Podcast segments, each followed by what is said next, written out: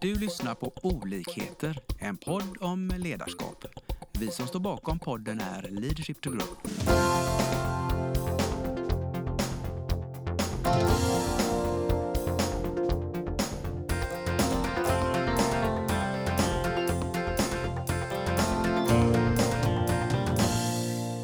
Välkommen till dagens podd. Idag är vi i Stockholm och jag har en väldigt spännande gäst som får presentera sig själv. Själv heter jag Lars förresten, det glömde jag säga. Och vi har, vem har vi i rummet? Ni har Mikael Holmström är med i podden idag. Otroligt kul att få chansen. Mm. Hjärtligt välkommen. Och vi ska ju prata lite olika saker, men först tänkte jag för våra lyssnare lite bakgrund. Alla har ju inte stalkat dig, tror jag, som jag har. Så att, eh, när började resan yrkesmässigt? Ja, men jag är ju tävlingsmänniskan som bytte idrottslivet mot näringslivet 1995 faktiskt. Mm. Så sådär 27-28 år får man väl säga i, i dagsläget. Och jag har ju spenderat hela karriären inom IT, tech, tjänstebolag och varit från konsultbolag, rekrytering, bemanning, utbildning har hunnit med en sväng också. Och brinner ju för den här fantastiskt spännande branschen som vi är i. Älskar ju nya tekniker och sånt, även om jag inte är ingenjör i grunden ska jag säga. Jag är du lite tekniknörd eller entusiast, skulle man kunna kalla det det? Ja, men det skulle man nog kunna göra. Sen är jag ju sådär lite flyktigt intresserad, så jag kan bli passionerad över någonting, någon liten detalj i liksom så tre dagar. Läsa allt som finns, kolla på alla YouTube-klipp, okay. lyssna ja. på alla poddar och sen är jag lite klar ofta. Då har du fått en bild som du... Ja, ja men då är jag liksom nöjd. Mm. Och så går jag vidare. Så att eh, det gör ju att man har väldigt mycket att ta till sig idag. Det är en otrolig mängd information som finns där ute som gör livet väldigt, väldigt spännande. Ja, kan jag tänka att det är väldigt bra. Men, men det första då, IT, det första bolaget, vad var det? Ja, men egentligen så började min karriär med att jag spelar innebandy på professionell nivå. Ja. Och sen har jag någon slags men kalla det för extra knäck. Att hjälpa företag att vinna företagsturneringar i innebandy. Jag tror att det är preskriberat nu så vi kan ja, erkänna ja, det. Ja, men det är spännande. Ja, men det var spännande. Det var bra för eh, teaterkunskaperna. Och I början på turneringen så var det ingen som brydde sig. Men hur längre man kom i en turnering desto mer intresserade var folk av så här, vad, jobbar du där verkligen? Och vad har du för roll? Och känner du Lelle på lagret? Och hur gick det för dig förra månaden? Men det ledde i alla fall till att ett svenskt bolag som heter Micro Warehouse som sålde hårdvara i en väldigt fin katalog, det här är ju pre-internet. Så tyckte länge sedan. Mm. Att, tyckte att jag skulle komma och jobba för dem. Och jag kände väl att, oh, jag kan ingenting om IT, data, vad pratar ni om? Men de sa, nej men, du är en härlig person, du gillar att tävla, du kommer liksom smälta in i det här gänget perfekt. Så, ja, jag bestämde mig för att pröva det. Kom in och kände direkt att det här är ju superkul. Och mm. Verkligen få chansen att dels träffa väldigt mycket människor som säljare i början. Men också att försöka förstå egentligen vad företag behövde och vad skulle de köpa. Och man insåg ganska snabbt att vissa grejer ville de köpa och andra grejer borde de köpa och få vara med om den resan precis där också man kan väl säga, IT har ju funnits ganska länge, det går ju tillbaka till 50-talet, men jag skulle väl ändå vilja påstå att från 95 och framåt så är det några väldigt intressanta år som kulminerar i dotcom-boomen med mm, allt mm. vad det är. Ja, det började accelerera där precis. Det var väl rätt trögt i början och sen, som du säger. Och sen var det ju catch-up-effekten tror ja. jag man kallar det va? Yes. Spännande. Yes. Och eh, idag är vi då på 1337. Och dessförinnan var du på något eh, spännande annat bolag. Vad, eh, Ja, men jag har hunnit med en hel del faktiskt. Ja. Efter uh, Micro Warehouse så kom jag in på ett företag som heter Qbranch. Mm. Ett litet bolag, egentligen en ganska intressant historia. Micro Warehouse var ett fantastiskt bolag. Mm. Men ett bolag som byggde på höga volymer, låga marginaler och sådär. 15 mm. missnöjda kunder. Oj, ja. Men det var liksom, det var så man gjorde business. Och ett jättefint bolag. Men uh, Qbranch som var ett väldigt litet konsultbolag som hade liksom en helt annan filosofi. Det var låga volymer, höga marginaler och var det en enda kund som var det minsta missnöjd så var det liksom tools down på alla på hela firman och så kastade man sig på problemet. Så jag tror jag var nummer 13 när jag kom in där och när jag slutade så tror jag vi var 350 eller något sånt. Det är ju hisnande. Ja, men fantastiskt spännande. Vilken resa alltså. Och, och se också hur kultur förändras och att man faktiskt kan äga och driva ett kulturarbete och inte bara behöva liksom åka med på den Mm, resan. Och vi jobbade väldigt aktivt med det och vilket bolag vi ville vara. Och, Det gjorde? Ja. och en av de sakerna som vi gjorde, för ska man vara helt krass, så när jag börjar på Q-branch så är ju vi någon slags dålig minikopia av det som då hette VM-data. Som många känner som CGI idag. Men vi bestämde oss ganska snabbt för att nej men vi är störst i Norden på system management jag bara hittade på liksom en egen kategori. Och så började vi driva den med stolthet. Och det gjorde att både kunder och medarbetare och framtida kunder och framtida medarbetare började komma och tycka att det här är ju superspännande. Ledande i Norden och men om man egentligen ska vara ärlig så här i efterhand och skrapa på ytan så, så det vi gjorde på dagarna var egentligen samma sak som de gjorde. Men vi gjorde det med liksom en annat flagg, ett annat sätt att se på världen och vi verkligen tillsammans hade någon slags utmanarmentalitet och mål Ja. som gjorde det väldigt, väldigt spännande. Och var det, det var delvis en medveten då att bygga den här kulturen. Få lite stolthet, få ett mål på att ni är unika. Så växte det fram. Ja, men, och för oss var det viktigt. För vi var alla så, lite tävlingsmänniskor och vi ville inte bara vara liksom en sämre kopia av någonting annat. Ja, det låter ju inte så upphetsande. Nej, men och då kände man ju också så här, men okej, kan vi slå dem i det här då? Då tryckte man på VM-data och tänkte så här, oh, det där blir svårslaget alltså. Det är många år bort. Så lång tid har vi inte på oss. Då bara bestämde man oss, nej, men vi hittar på en egen kategori istället. Och så körde vi den. Och det blev ju superkul. Sen så fick min kära fru ett, eh, en möjlighet att starta ett mjukvarubolag i USA. Så vi packade väskorna och åkte dit. Hade chansen att jobba som frilanskonsult eh, under de åren. Vi var där i sju år totalt. Sju år, det, det är en lång tid.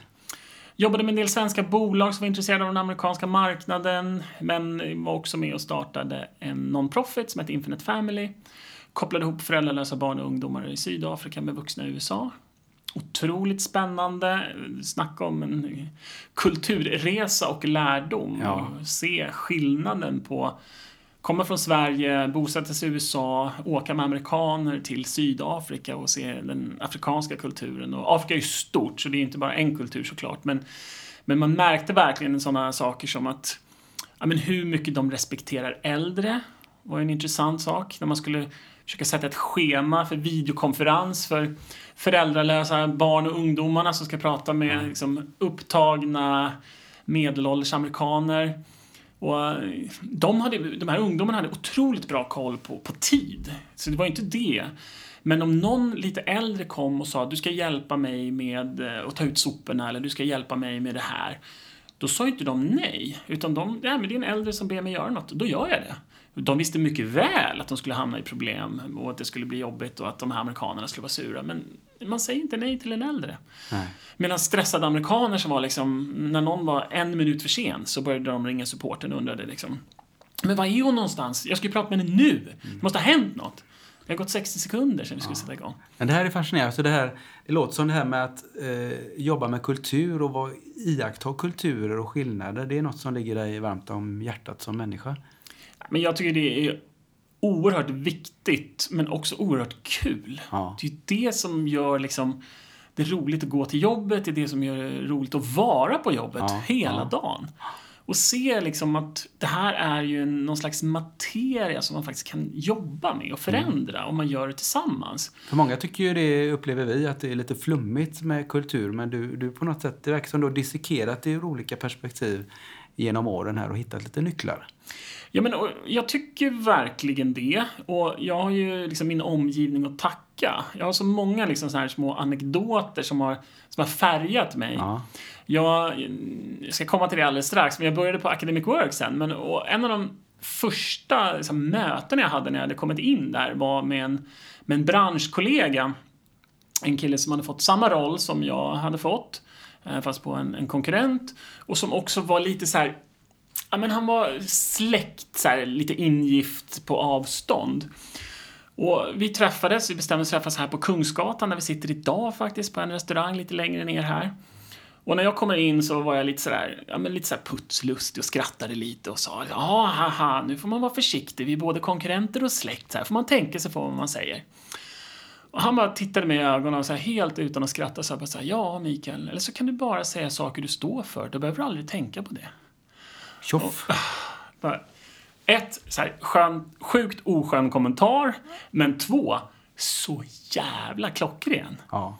Så det har jag verkligen tagit med mig sen. Så här, nej, men jag ska Det blev en liten säga smash. så. Ja. Ja. Du, den, du tog den ändå bra även om den var oskön. Ja, ja, men verkligen. Alltså, jag ska aldrig säga något jag inte står för. Jag behöver aldrig tänka på vem jag pratar med eller vilken situation det var. Så det tycker jag var, liksom, det var en sak. Och sen, vi har en kollega här på, på 1337 som heter Jennifer Geus. Jag tror inte hon ska ha cred för att ha kommit på det här citatet, men hon ska ha cred för att ha fört in det på 1337. Och det är det klassiska “The standard you walk past is the standard you accept”. Och det tycker jag också har varit en så här, ja, men det är där kulturarbetet sker. Inte när vi i ledningen har åkt på konferensgård och tillsammans med konsulter tagit fram budskap och vi ska ha något stormöte och presentera det. Utan det är ju liksom, men som idag, det är, liksom, det är februari, det är lite halvdassigt väder. Man går förbi någonting som antingen är bra eller mindre bra. Och om man då väljer att inte agera, då cementerar man ju det beteendet. Det är Mm. där kulturen verkligen befästs och utvecklas. Och jag tänker det är det, det, det ni försöker fokusera på. Plocka det i vardagen och leva då den kultur man vill ha, den vill man vill bygga. Ja, för, det, för det är lätt att bara liksom gå vidare och så tycker man att man har en kultur men så slarvar man lite och så blir det lite utspätt tänker jag. Ja, och det är där det är så viktigt att man jobbar tillsammans i det här laget igen. Mm, att vi ser det, vi har ju som alla företag idag den här Slack-kanaler som går varma. Mm. Och det är en enormt fin miljö för lärande och man ja, men, diskuterar frågor och utmanar varandra och gör massa saker som är oerhört spännande. Men det är klart att vi är ju inte perfekta medborgare på något sätt utan ibland så har ju någon lite otur när han eller hon tänker. Och kanske uttrycker sig på ett sätt som vi inte ska stå för.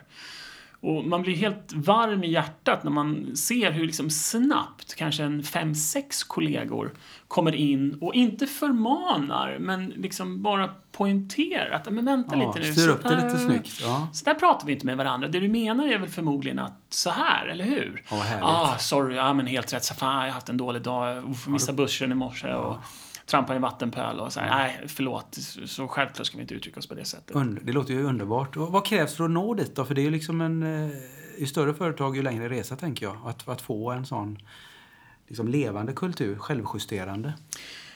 Men jag, jag tror att tricket här är att verkligen jobba med de här frågorna och också vara medveten om perspektivet. Jag lärde känna en kille som heter Andy Pratt i USA, i New York, som idag är en, någon chefsdesigner på Google, har varit där i många år. Och han kan ju prata om, så, han, han uttrycker sig kanske inte exakt i siffror, men, men i princip det han säger är så här att ja, men jag kommer ihåg när vi bara var 35 000 på Google, då var det någonting annat. Och man är så här, 35 000? Vi är 350 på 1337, vi tycker vi börjar bli stora.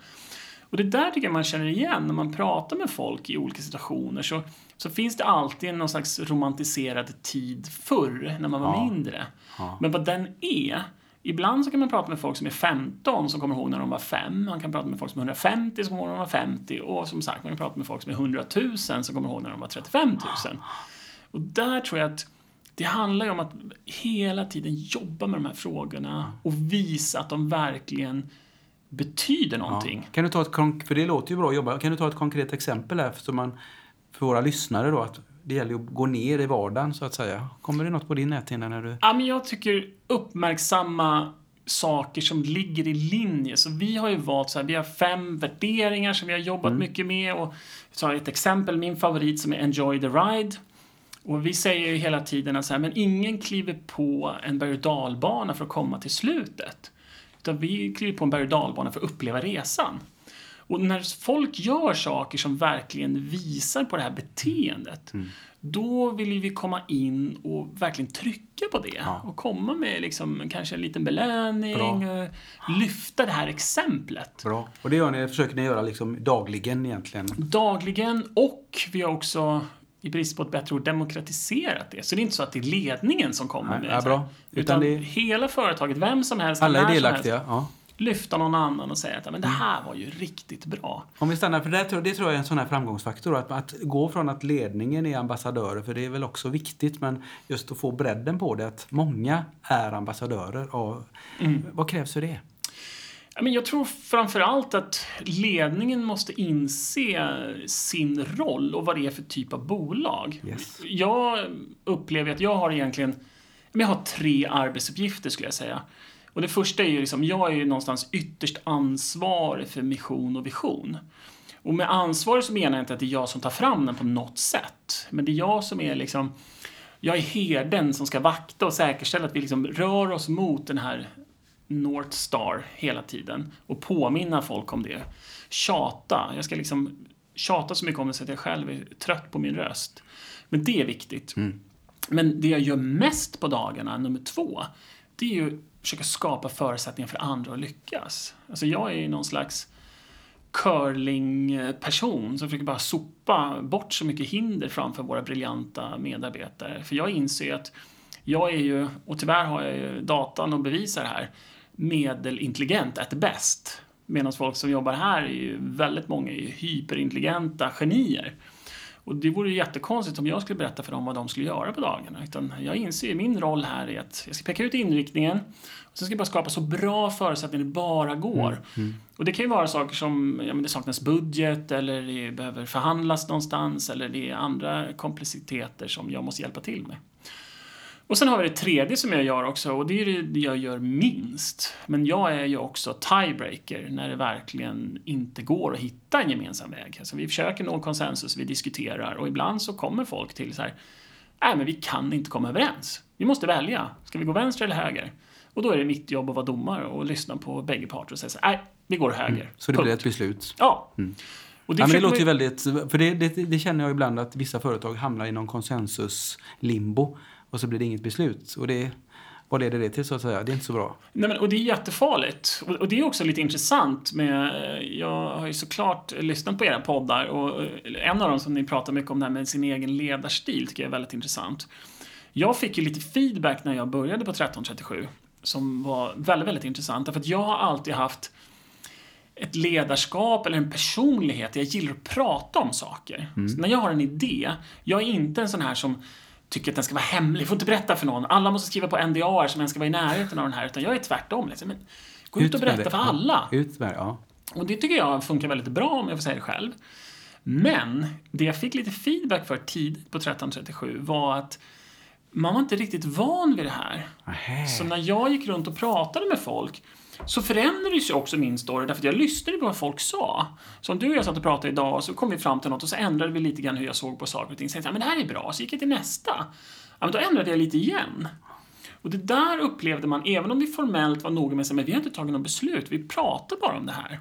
Men många upplevde att så här, ja, men det här blir liksom rör, vi förstår inte. Nej. För går Den är spännande. Den är spännande.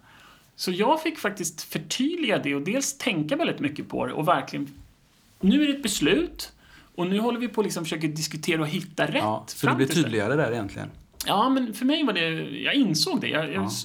Eller så sagt, jag insåg det inte, jag fick det påpekat fick, för ja, mig. Men det är väl en sak till som är en sån här framgångsfaktor, att ha en, ändå en kultur där det är okej okay att säga till dig att fasen, du sa ju något annat till, till min kollega i förrgår och nu säger du vad är det som gäller? Att, att liksom det är okej okay att ha en sån typ av dialog.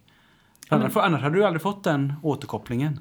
Absolut. Men, och det man ska komma ihåg här också som jag tycker är intressant. Bland den absolut bästa feedbacken som jag eh, har fått någonsin i min karriär och en annan sån här anekdot, men det är faktiskt vid ett tillfälle när jag har varit här kanske i ett och ett halvt år. Så säger vår CTO, Martin, om du lyssnar, tack Martin, eh, som är grundare till företaget, en av ägarna till företaget och vår CTO som sagt. Han säger till mig så här, ah, fan Mikael, du, är, du kan vara riktigt läskig ibland alltså. Jaha, oj, det var ju inte speciellt kul att höra. Menar du? Han bara, nej men, alltså du har sånt förtroende för oss så att man får tänka sig för när man pratar om grejer bredvid dig därför att du bara implementerar dem. Ja, vad menar du? Jag förstår inte. Så här. Jo, men du har sånt förtroende för oss att om jag bara slänger ur med någonting så, så är det stor risk att det blir så. Och tidigare så, jag har varit på andra Stor, ställen ja, där jag inte ja, behöver tänka mig för det. För det är ingen som lyssnar ändå, så vdn bestämmer ju. Så att ja. det är fritt att fantisera hur man vill, för det är aldrig något som kommer hända ändå. Men här är det så här, om jag kommer med en idé till dig så är det väldigt stor chans att den blir implementerad. Mm. Snabbt också. Mm, mm. Så att jag får tänka mig för. Och det tyckte jag så här, det där låter ju bra. Det så låter ju bra, men samtidigt gäller det att förstå det då, annars man, man håller liksom... Det, det kan ju vara, kommer man från en helt annan kultur med mer lite auktoritär då, då blir det inget bra heller. Outputen blir inte optimal. Så det är där du bygger teamet kring en sån kultur. Och tar nytta av det då, att alla förstår. Då, då kan man köra sen igen, tänker jag. Ja, men, och det är där kommunikationen kommer in. Och jag har haft förmånen att vara gift med min underbara fru i 23 år. Och hon, Gratulerar. Det tackar, tackar. Men hon påminner mig rätt ofta om vikten av kommunikation, ska jag erkänna.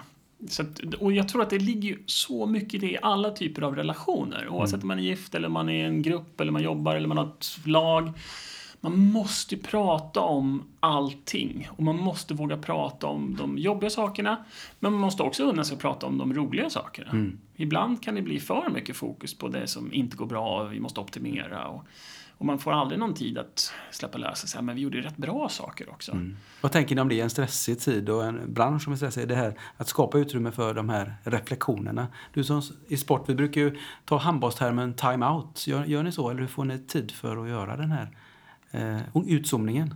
Ja, men vi, har ju, vi kommer ju lite grann från systemutvecklingsvärlden. Ja, Så vi gör ju mycket sådana retrospektiv och precis. postmortem när vi har gjort projekt och sånt. Så det är vi ganska bra på. Det jag har försökt införa också, det är att eh, men man måste tänka i vardagen. När jag var tidigare på eh, var med och startade Academy inom Academy-koncernen så sa jag till alla som vi anställde dit att ditt jobb är att tänka 50% av tiden. Och det upplevde ju många som snudd på provocerande Alltså, och väldigt, väldigt läskigt.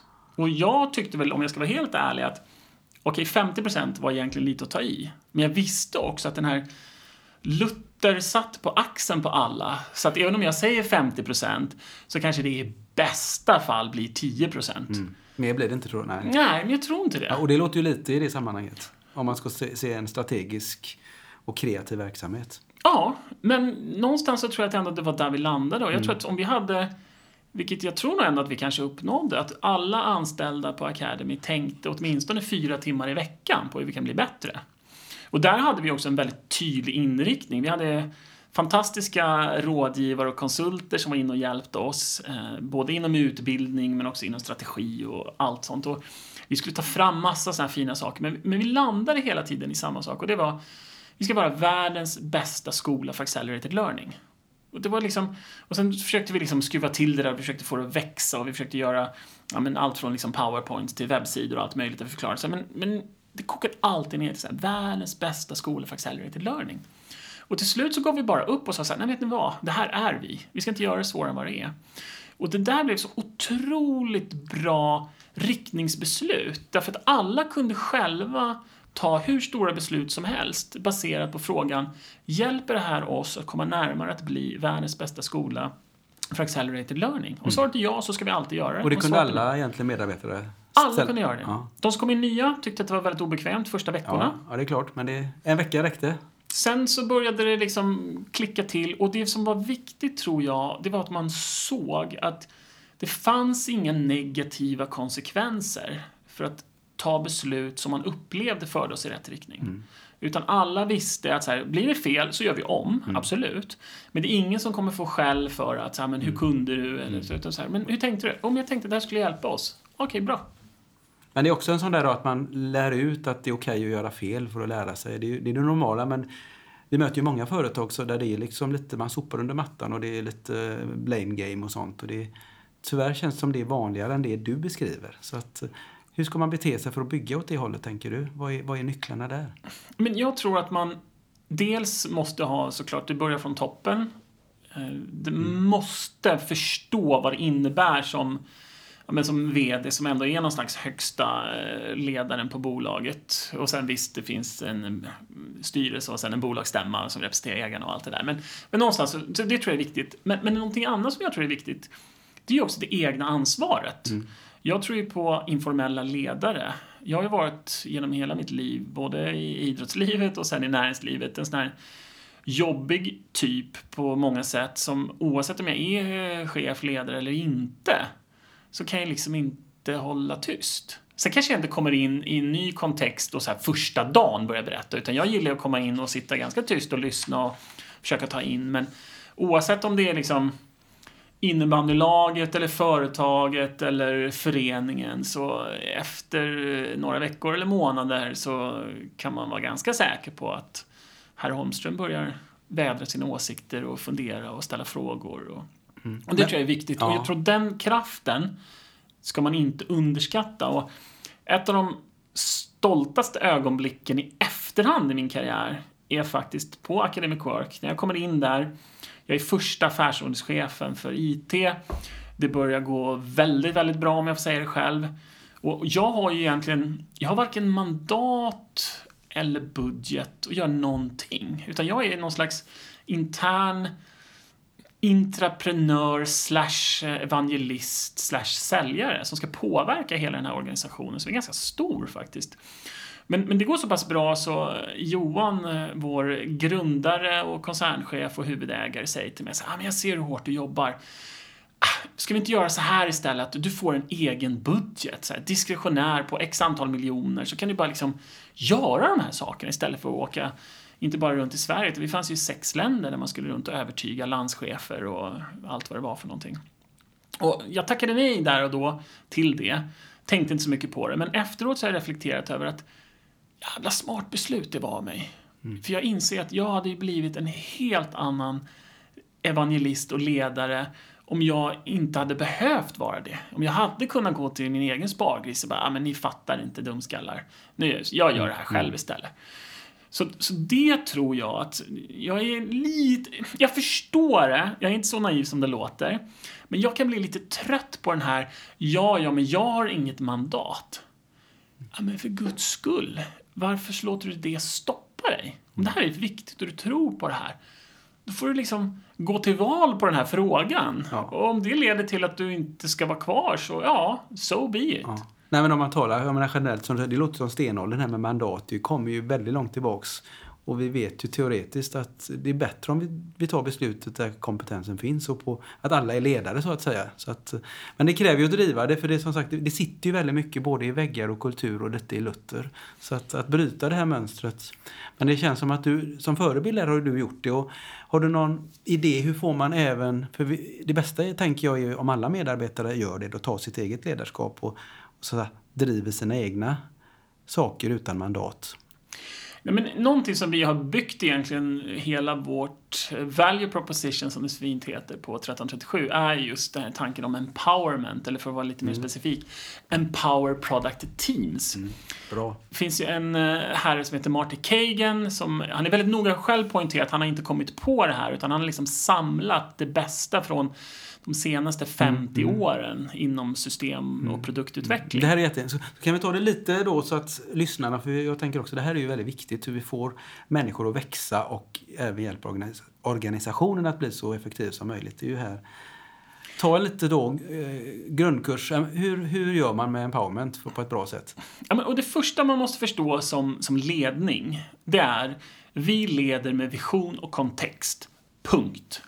Vi ska inte berätta hur man ska göra det här, utan vi berättar på vad är vi på väg, mm. vad är vår ambition, vad är det för effekt vi vill få ut av det här. Och sen så måste vi överlåta det till de som ligger närmast de här problemen. Så att i vårt fall när vi pratar om IT-världen så har vi ju haft en struktur.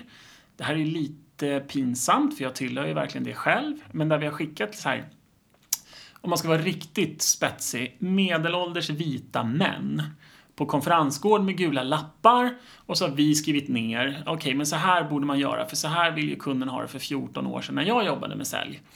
Och så går vi till briljanta utvecklare och så säger vi till dem så här, så här ska ni göra och by the way, ni ska använda de här verktygen och de här plattformarna. Och de liksom bara himlar med ögonen och bara ja visst, om du vill ha det på Bistalk så kan vi göra det, men mm, det var länge sedan man hörde om det, men kul!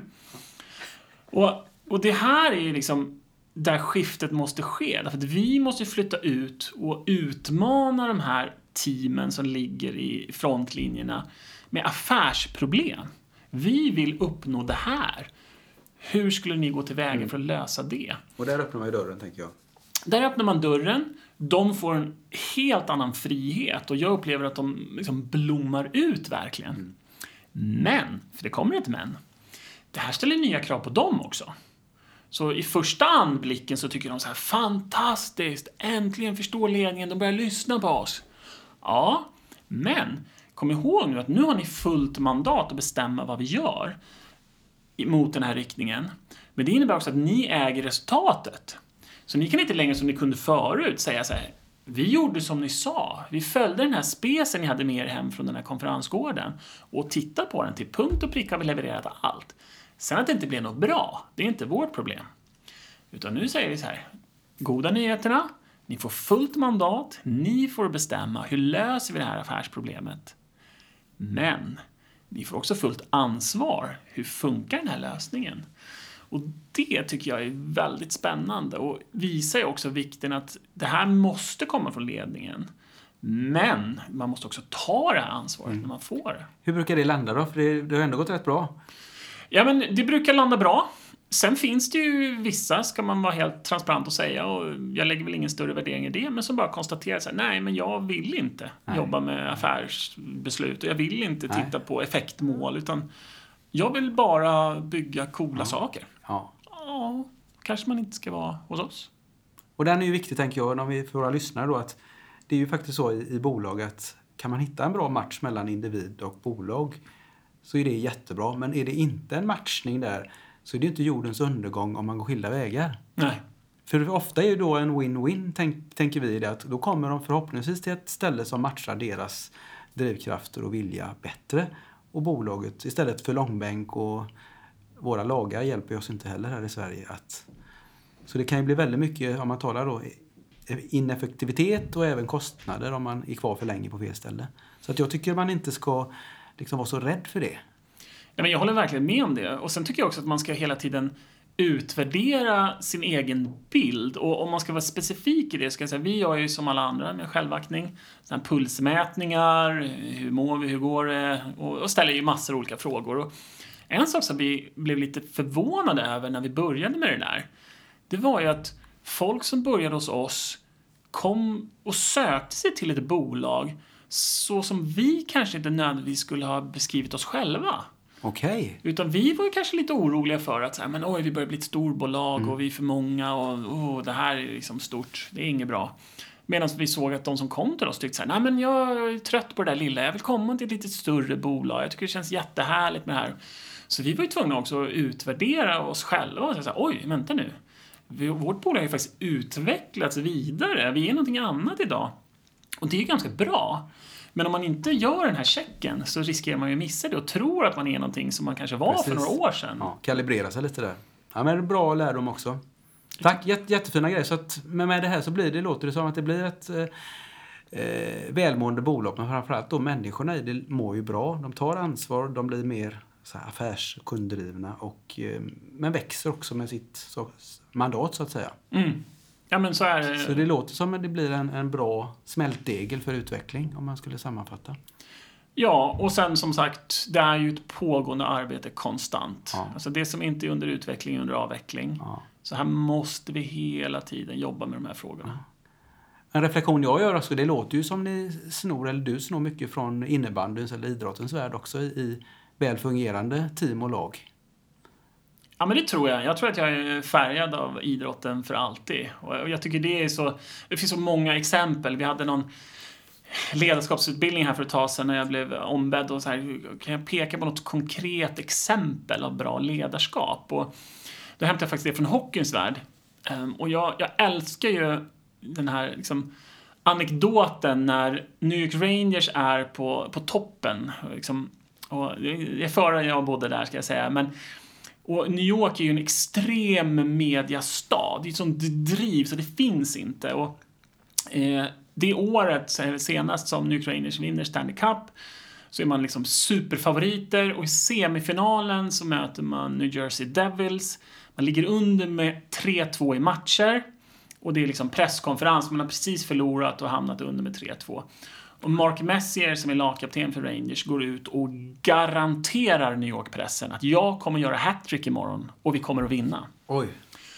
Och alla blir ju liksom, ah, det här är ju outrageous. Hur kan han och hur vågar han och berätta mer. Och de är ju som på honom som flugor. Och det går en dag, matchen kommer, de spelar matchen, de vinner, han gör ett hattrick. Och efteråt så får han ju frågan, hur kunde du veta att du skulle göra hattrick? Han säger, jag hade ingen aning. Det är bara en slump. Det var inte därför jag sa det här. Aha, varför sa du det Men jag visste. Vi var så stora favoriter. Vi är storebror här i New York, New Jersey lillebror. Det skulle vara sån enorm press på hela vårt team. Så jag visste att om jag sa någonting så jäkla dumt så skulle alla journalister bara jaga mig. Och hela teamet skulle få vara i fred, de skulle få sova, de skulle få äta, vila och förbereda sig på matchen. Och det tycker jag var värt det. Ja. Och det tycker jag liksom, ja men det är ju fint alltså. Här är en ledare som vet att han kommer få otroligt mycket skit. Och speciellt om det inte lyckas. Man är beredd att betta det för att skydda teamet. Och där tycker jag liksom, Ja. den typen av ledarskap som man ofta ser Yes. i idrottsvärlden. Där det finns såna här liksom riktiga lagkaptener som går före och Mm. tar smällen och offrar sig. Det är ju superhärligt och verkligen återbrukbart i näringslivet. Mm, absolut. Ja, jättefint. Ja, men kanoners. Vi, väldigt bra reflektioner och jag hoppas lyssnarna har vässat sina öron. Har vi glömt något viktigt nu när vi ska avrunda? Är det något mer? Vi, vi har ju skrivit lite fina grejer på tavlan här. Men Jag tror vi har nog nailat det mesta va? Men jag tror det, men kanske möjligtvis att vi skulle passa på att återigen slå ett slag för vår värdering Enjoy the ride och påminna era lyssnare om det. Ja. Det är faktiskt inte så att man går på en berg och dalbana för att komma till slutet, utan man måste njuta av resan. Och jag brukar prata lite grann också när jag håller en del föredrag om lite så gamification och förstå också att ja, men, hur många julfester har vi kvar tillsammans? Låt oss göra det bästa av det här. Hur många Mm, sådana har vi kvar? Och verkligen se liksom vardagen. Och det tror jag är, är väldigt, väldigt viktigt. Att enjoy the ride. Mm. Ja, även ja men när det är tufft. jättefin för det är, liksom, det är mycket framåtlutat, det är mycket resultatpress och kanske också när man är ung och kommer in att man vill leverera snabbt. Men njut av resan, det är Mm. underbart. Det får väl bli våra slutord då. Det tycker jag. Ja. Tack så Stort mycket. Stort tack. Vi hoppas att vi har väckt tankar om hur du kan utveckla och stärka ditt personliga ledarskap. Följ oss gärna på våra sociala medier där vi heter Leadership to Grow. Om du vill ha mer inspiration och verktyg, gå in på vår hemsida leadershiptogrow.com. Tack för att du lyssnar.